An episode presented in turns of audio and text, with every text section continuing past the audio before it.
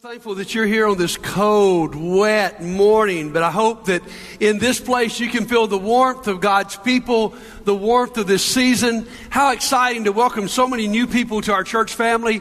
And uh, what a great job our brother Will Webster did in that interpretive reading of Romans chapter 5, 1 through 6, which is the theme of our, our, our month together.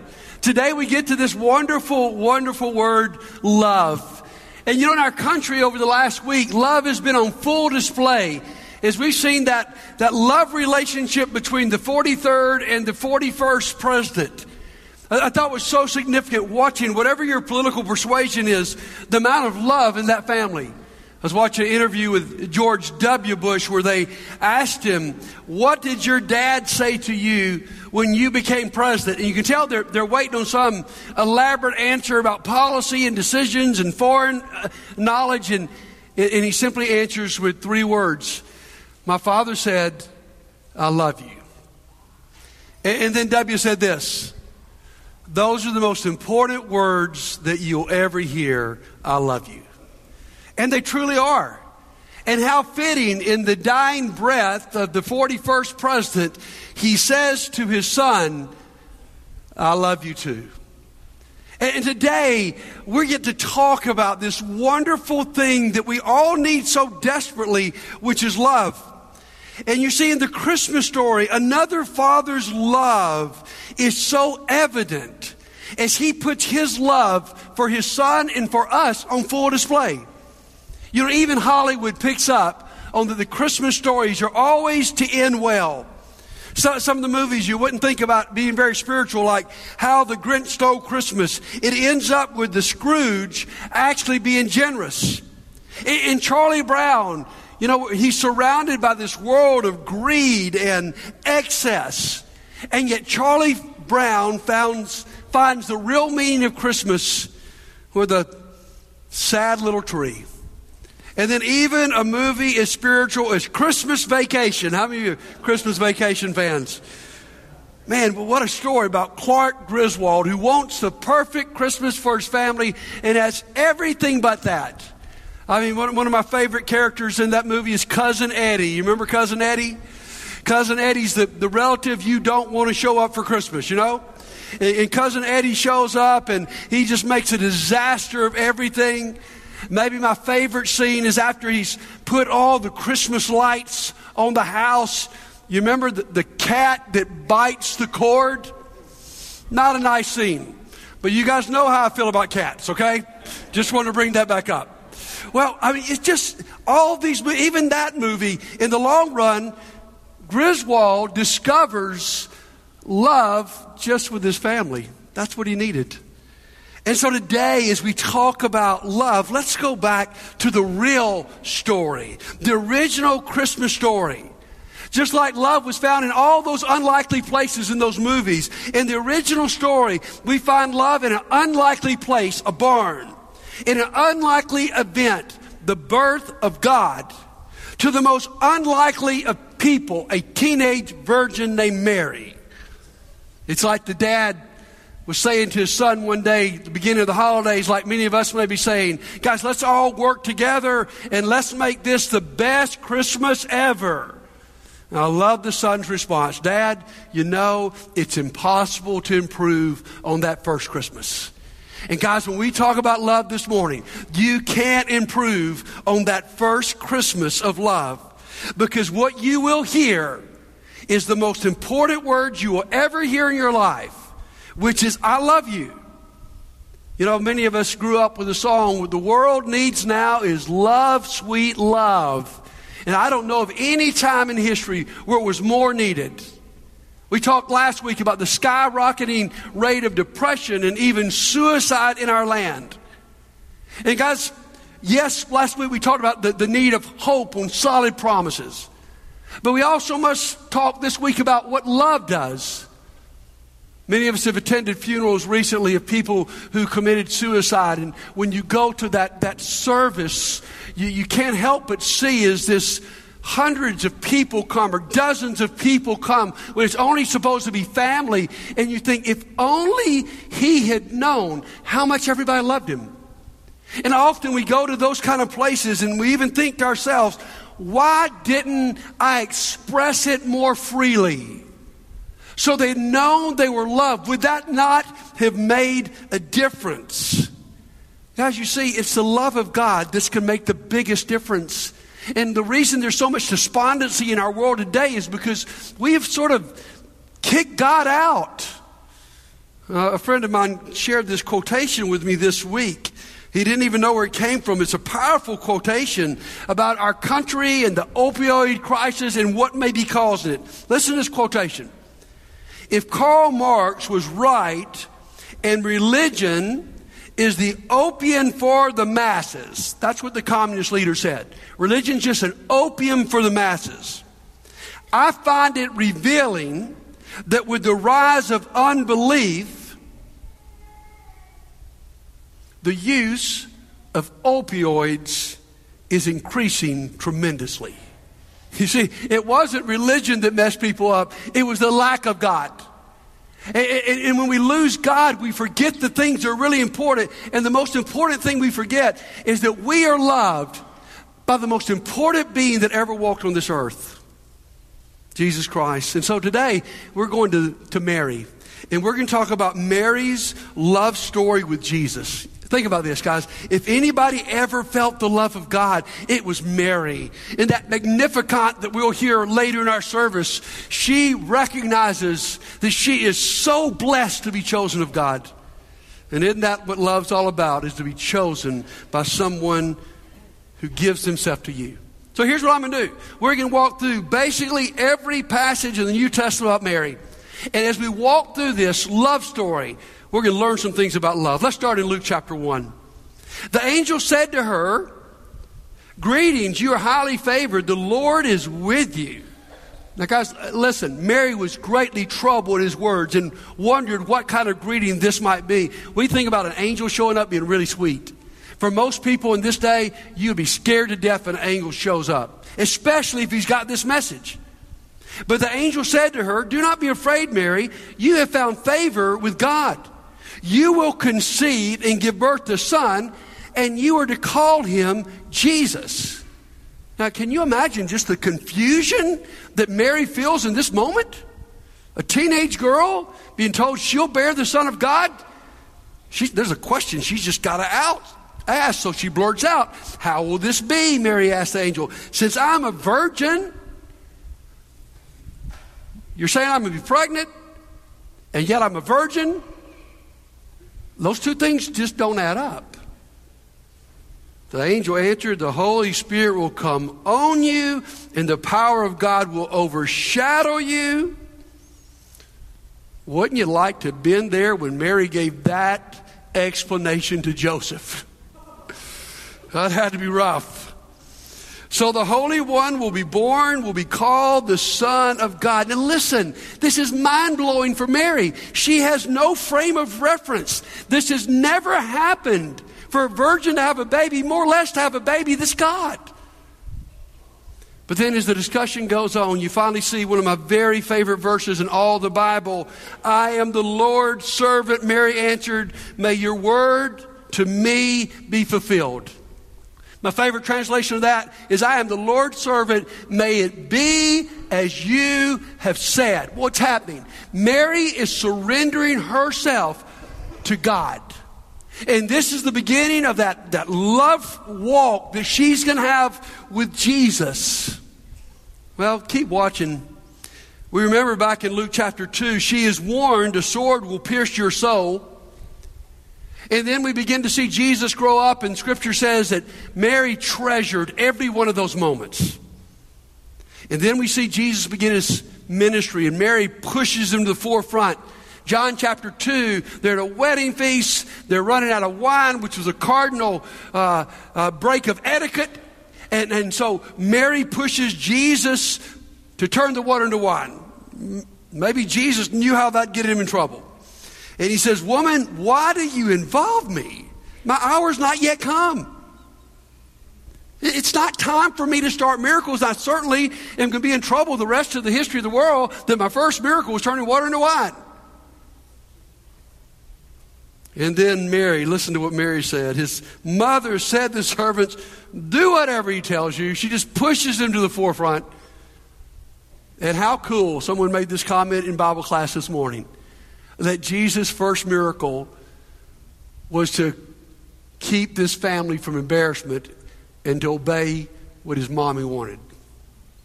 And it also is the turning point when now she recognizes the job from now on is for me to obey him. And then you keep reading the story. And finally, we get to, to a place where it seems that Jesus' family is embarrassed by him. I mean, you know that his brothers don't believe until after the resurrection. And so they're getting all these rumors back that, that Jesus is claiming these crazy claims about being God in the flesh. He's doing miracles. He's, my goodness, casting out demons. Now, you know, if all of a sudden your brother looked over the dinner table and said, Hey, I just got to reveal something to you. Um, you don't know this about me, but I'm God.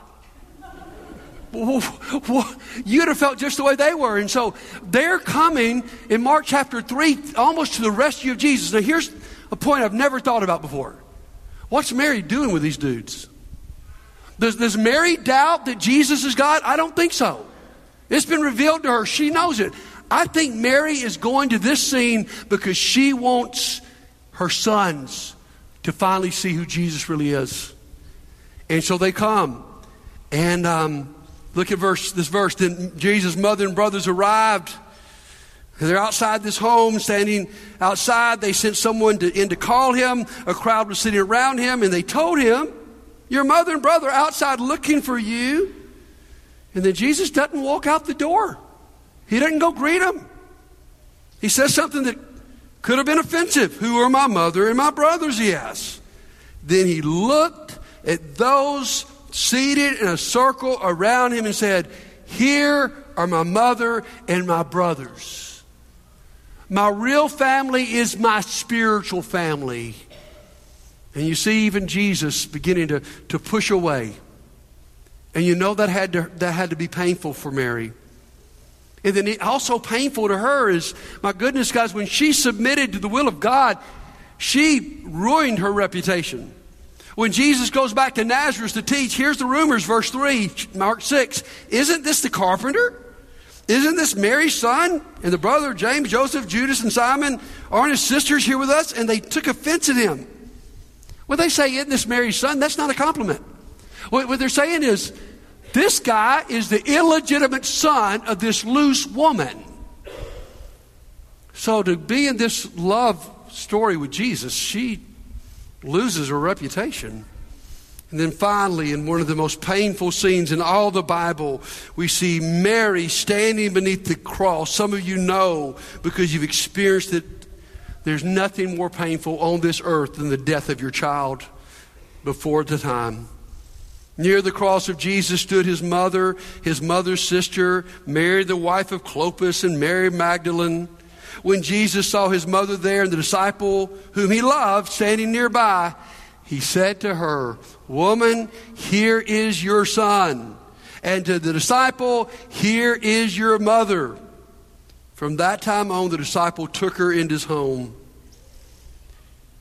She has to remember Simeon's word a sword will pierce you. And yet you see this tender love moment with Jesus. Why does he assign her to John? She's got family. Well, they don't believe yet. She knows this is the, Jesus knows this is the darkest, worst night of Mary's life. And so he makes sure that disciple John is there to love her and to take care of her. So, what a story. What do we learn from this? Let me give you Five things we learn. Number one, love is a difficult choice. Now, now listen to me, guys. Love is always a choice. No one can make you love somebody. You have to choose that. And, and I believe in this story that Mary had a choice. That's why those words in Luke chapter 1, verse 38 are so significant. Mary says, I know this is what God wants for me. I'm making the choice to be obedient. May it be as you have said. Mary didn't have to do this. Now, love is a difficult choice because number two, love is costly. I understand this. For Mary to obey God and to follow Jesus wrecked her life. It wrecked her dreams. It wrecked her reputation. It was painful. It was risky. Because here's the truth about love you cannot love from a distance. And when you get close enough to someone to love them, at some point you'll get hurt. It's impossible to really love somebody without there being some pain in the relationship. Mary even experienced this with the perfect Son of God. Now, many of us, because we know that love is painful, and maybe you were hurt by that first spouse, or by that child, or by abusive parents, or you name it. And, and to protect yourself, you've put up this wall that says, nobody gets close not letting anybody in because I can't risk the hurt again. But my friends, the problem of not risking the hurt is that you never experience real love. Because number three, love brings great joy. I mean, Mary treasures every moment can you imagine being the mother of Jesus, even while he leaves home, and you see him heal people and teach like nobody else has ever taught and love like no one else has ever loved? You see, my friends, listen to me. Listen closely. It's love that makes life rich. I've been by many deathbeds, but I've never heard anybody at their deathbed regret their love for their family. They might regret that they spent too much time at their job. They might regret that they were too busy to really be with their kids. They might regret that they hurt their spouse. You see, those are the things you regret because in, in death, everything becomes crystal clear. But you see, guys, what makes your life wealthy is that you love people. The problem is Many of us aren't willing to pay the price of love, which is pain. You've heard me give the statistic before when Stephanie and I were young marrieds. A counselor said to us, most marriages don't really get good until about eight years. And some of you are thinking, man, that's some bad news. And some of you are thinking, well, when's it going to come? I've been married 20 years. But love doesn't, marriage doesn't, why? Because, you know, it's after that seven year itch that you find decide to settle down.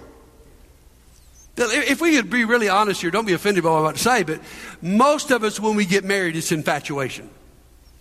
It's not until later when we've been totally exposed to each other, when your spouse knows every bad thing about you and you know every bad thing about them, and yet you choose to still love them, that you really experience real love. You see, real love is a spouse or a friend or a brother sister in Christ who knows the worst about you and still loves you. It's crazy. That's what God gives you. And because of that, number four, love is life changing. It changes you. If you've ever been loved in that unconditional way by someone you didn't really deserve to be loved that way, it changes you. And you see, if you'll really let this morning the love of God hit you, that's, this is a crazy good story. Don't just blow through Christmas and just go rote on me. It's a crazy story that God enters the world through a teenage girl and is born. To, to say loud and clear, yes, the most important words you will ever hear, I love you. We see that happen I'm so excited about our church making this choice to purposely pour into this elementary school a couple blocks from our building. And, and we're beginning to see what that kind of love will do. We've gotten some messages from some teachers saying, you know what, I just can't believe what your church is doing for us. We want to visit your church. Some of them already have. And then the principal called us the other day with the coolest story. Shannon called to tell us that uh, there was a grandmother that brought her kids to Halcyon Elementary School. She had, she had custody of her children because of the mistakes of the, of the mom and dad. And the grandmother was not happy about it. In fact, she was difficult to deal with. She was quite bitter about having to raise these children. And then Shannon says, the day our youth ministry delivered those Thanksgiving boxes, which gave everybody a full Thanksgiving meal, and that grandmother received that in that hallway, that she broke down in tears. And the principal says she's never been the same. You see, that's the kind of love that changes us. One more point here love must be regifted. You see, that, that's our theme this month. Here's the passage that goes with this We love because he first loved us. You see, what love is meant to do is love is meant to come from God to you and from you to someone else. In fact, if you interrupt that process, you will destroy love. It's like one of those old fashioned water pumps, you know? If you stop using it, it, it freezes up on you. And before long, it, it, it, doesn't do anything. So what you have to do is you have to pour some water in it before it will begin to produce water again. And, and my friend, listen to me. It's like that, that, that, that faucet you may have to leave dripping because it's so cold at night, you don't want it to freeze up. And your love's the same way. If it just stops with you, it freezes up. If it just stops with selfishness, if it stops with you counting what this person's done, what that person's done, you will destroy love. Selfishness destroys love. But here's, here's what will keep it going. In fact, it will flow through you even in a higher rate is if you begin to take the love of God and you just let it flow right through you and you begin to regift the love that God has given you to somebody else. And then the love grows and it changes you and it changes the people. You see, Mary is the greatest regifter of all time. Because by the time we see her in the book of Acts, she's not just known as Jesus' mother, she's now known as Jesus' disciple. She has received the Savior, and now she's playing big, and she's giving him away in this amazing movement that starts. So I want to challenge you, like Mary, to play big this Christmas. I want to challenge you to love this Christmas. I, I love that phrase there. I, I, hope you pick up on that. That phrase will cut one of two ways. Loving, I'm going to go love people, but also, is it even possible for us to love this season? I've heard so many of you express the frustration, even the dread of this season. You see, one thing I think that makes Christmas hard is family, right? I mean, in this church family, guys, we get to sort of choose each other. If you don't like it, you go find somebody else. But in your biological family or your family family, you didn't have a choice. Either they gave birth to you or they chose you. And so, so sometimes that's hard because every family's got somebody difficult, right? Y'all, y'all looking at me like I'm crazy right now, all right? because the way you're looking at me, I'm, I am determining you're probably that difficult person, okay? You just don't know it. But, but when you go, I mean, I hear some of you think, man, I'm so excited about Christmas. Then you go get with your family, and there's all this tension and these past stories, and before long, you don't love Christmas. And that's our goal this month is to turn that thing around. So let me give you some really practical things to take with you today, okay? First of all, if you're going to love this Christmas, make love top priority. If nothing else happens this Christmas, love people. It'll be a success. And that's why last week we said, you and I have got to slow down. Listen to me. You can't love someone when you're in a hurry. You got that? You can't. I, that, that's why some of you weren't very loving on the way to church this morning. Anybody have a good fight on the way to church trying to get here on time? Raise your hand. It's okay. We're an open church. Oh, thank you very much. All right. Yes. Oh, thank you, David. Somebody's honest here. Why? Because when you're in a hurry, you start being short with each other. And that's why if this Christmas is going to be great, you got to slow down. You got to spend less because it's hard to enjoy Christmas when you know the bills are coming in in January. And then, second point, choose loving moments over doing moments. You see, there's so much to be done, so much decorating, so much cooking, so much cleaning, so much going. And guys, I know doing can be part of expressing love, But I remember the story, not of this Mary, but of Mary and Martha, where Mary chooses a loving moment over Martha, who chooses a doing moment. And Jesus commends Mary. So, so this Christmas, your house doesn't have to be perfect. The food doesn't have to be perfect. The gifts don't have to be perfect. The decorations don't have to look perfect. But if it's going to be successful, what you've got to do is you've got to cut down and you've got to love the people right in front of you. And that brings me to the last point here. Stop and listen with your eyes, ears, and body. Now, kid walked up to me after first service and says, What does it mean to listen with your body? Guys, 90% of communication is nonverbal. It, it, it's you, eye contact, body lean. I mean, guys, someone said the way you share love is T I M E. You give somebody your undivided attention for some time. Now, guys, I'm not always good about that. In fact, I'm pretty bad about that at times. Often Stephanie will come in from work and she sharing with me everything in her day and I'm watching the news or reading the newspaper and, and she gets a little perturbed to me and so she says, did you hear a word I said? And then I will, not like that, not like, nicer, yes, excuse me. Would you let me be dramatic for a moment? Okay. Maybe not so dramatic. But and, and, then here's what I'll do that really, really upsets the joy. I will quote back to her what she said verbatim. You think that worked? Think she's happy with that? No. Eye contact, buddy. Listen to what I'm saying. And this Christmas, slow down and have those moments where you actually pay attention. But more than paying attention to each other, the big challenge for us right now is to pay attention to God and His love.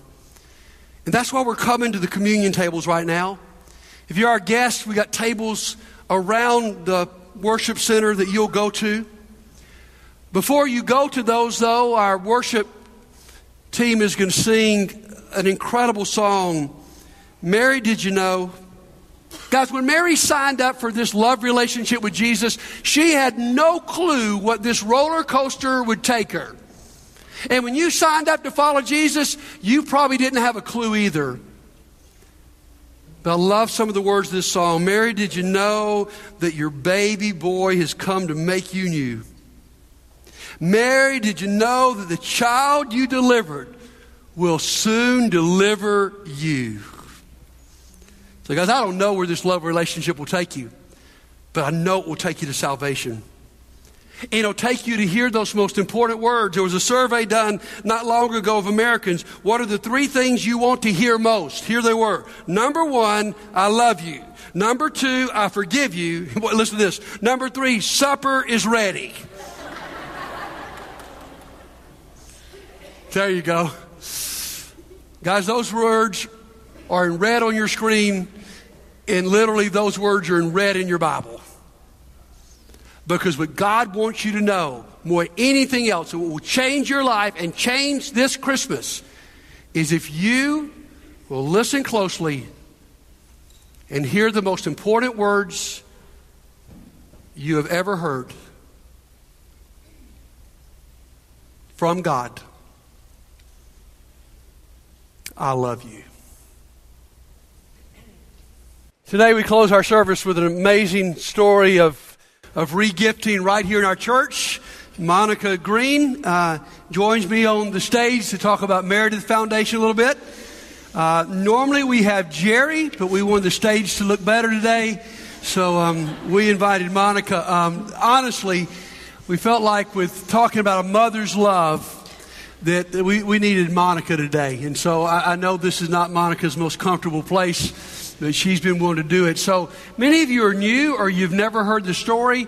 So I'd love you to tell just a little bit about Meredith and uh, how this all came to be.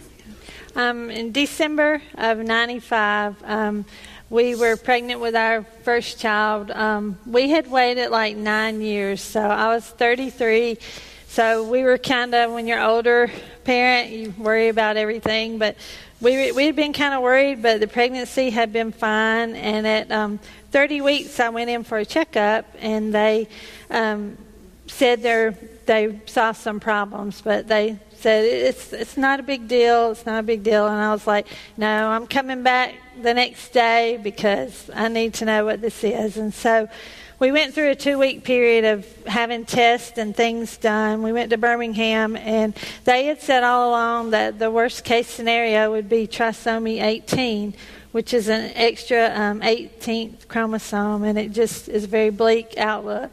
And so um, we didn't realize as we went to Birmingham and they were eliminating things, we didn't. We would be like, "Oh, that's good," but we we were in that fog that so many of you know about when you're going through troubling times, and so we didn't realize that as they were eliminating things that were wrong, it was pushing us closer to the trisomy 18 outcome, and so. Um, I was I was originally scheduled to have her on February 13th, and I ended up having her. Um, they had to do like an emergency C-section on December the 18th, and um, I had her, which was a great thing because with trisomy 18, only 10 percent um, make it through the birth, and then 90% don't live to their first birthday. So that's the things they had told us. But I had to have her first, and um, it took like four days for them to get the results back. And so on the fourth day, they told us that she had trisomy 18. And um, so we knew that it was just a matter of time. We didn't know how long. Um, she lived nine days and um, she she was in the neonatal intensive care unit, and it was they were she had awesome nurses, and we got to to see her and hold her and love her. And the the greatest thing about that is, even though we miss her greatly, is that her nine days, all she knew um, was love. Like I held her, she died in my arms, which is what the good thing about that mm. is that all she knew is love. She didn't know any of the bad things of this world, and she's in heaven. So that gives us great comfort. But that was our story about Meredith. Wow. Only a mother can uh, really explain that kind of love. And it's so touching that, that you so quickly were able to move that perspective that this is eternally really a, even a good thing. And then birthed out of this was what we call the Meredith Foundation. Uh, could you explain, Monica, what, what that's all about? Because I think this is the beautiful thing I see today is that you took what most of us would look at as, as a, just a tragic thing, and you and Jerry have moved it to something that blesses people. So explain how that was birthed and what it's about. Well, it it did take time, but a big thing is we couldn't have gotten through this at all without our church family. I mean, that's that's the only way. I, I just don't know how people could do it without it. So, the church was very important to us, and as as many of you know that have lost children and have lost loved ones, the most important thing is that they're remembered. And we were, you know, with her being only nine days old, it's easy for you know, life has to go on for everybody else, even though we wanted it to stop. But we just didn't want her to be forgotten. And so the whole, we knew the first year, you know, would be really hard. And on her first birthday, we were like, we just, we just want to do something so her life will be remembered. Um, and so since she was born December 18th and died December 27th, we we wanted it to not be sad. You know, we didn't mm. want to be sad. And as I said before, I had um, like six nieces and nephews from 13 to age one, and so they were all very supportive and you know supporting us through all this, but we didn't want Christmas to be sad. And so um, we knew the best way to do that um, was was to um, serve other people, put our focus on others, and so we asked the elders if we could could do um, have the Meredith Foundation to help needy children at Christmas through the church, and we we wanted to do it through the church because we knew I mean church had just been great to us, and we we knew that they would be, and so. Um, we started out doing that, needy children, and you know, our our goal was small at first, and of course the church just exceeded that, and so we've been able to help anything with ch- families with any problems with their children. I mean, over the years. So we try now to do it throughout the year, but our, our primary focus is helping those that need help at Christmas. And then we do anything involving children that we can help the mothers, fathers, or grandparents. Any idea how many families or children you've helped? Probably we said about 2,500. We usually do at least 100, wow. 100 a year, and it's 23 years hmm. because Meredith will be 23 December 18th, and we've done it 23 years because we did it that first Praise year. Praise God for that.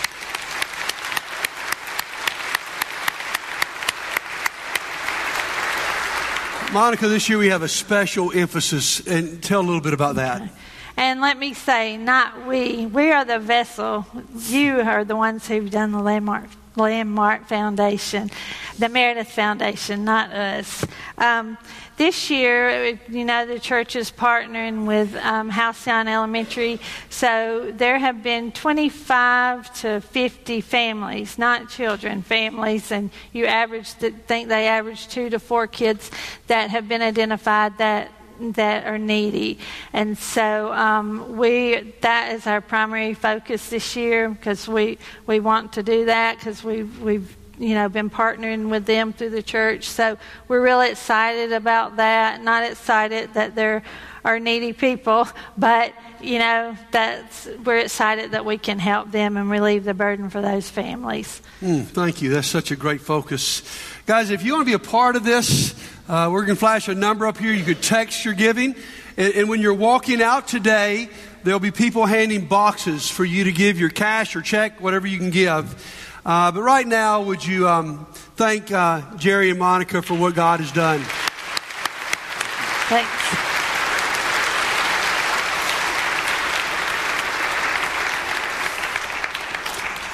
Again, I, I don't know a more powerful regifting story. Now, today, I want to remind you that all of this starts by letting God love you. You're not able to do what Jerry Monica did, but many of you have been able to do with tragedy unless you understand the love of God and understand that eternal promise. And so today, if, if you come to our assembly today and, and you know, you, you just need someone to love on you. you. You just need this church to pray for you. This front row's open. We're about to sing a song. If today's the day that you just need to say, you know what? this season is really rough. I need some special prayers. I feel really lonely. The losses are going to be. Then, then please make your way to the front, and before we walk out of this place, we will pray for you. So come right now while we sing.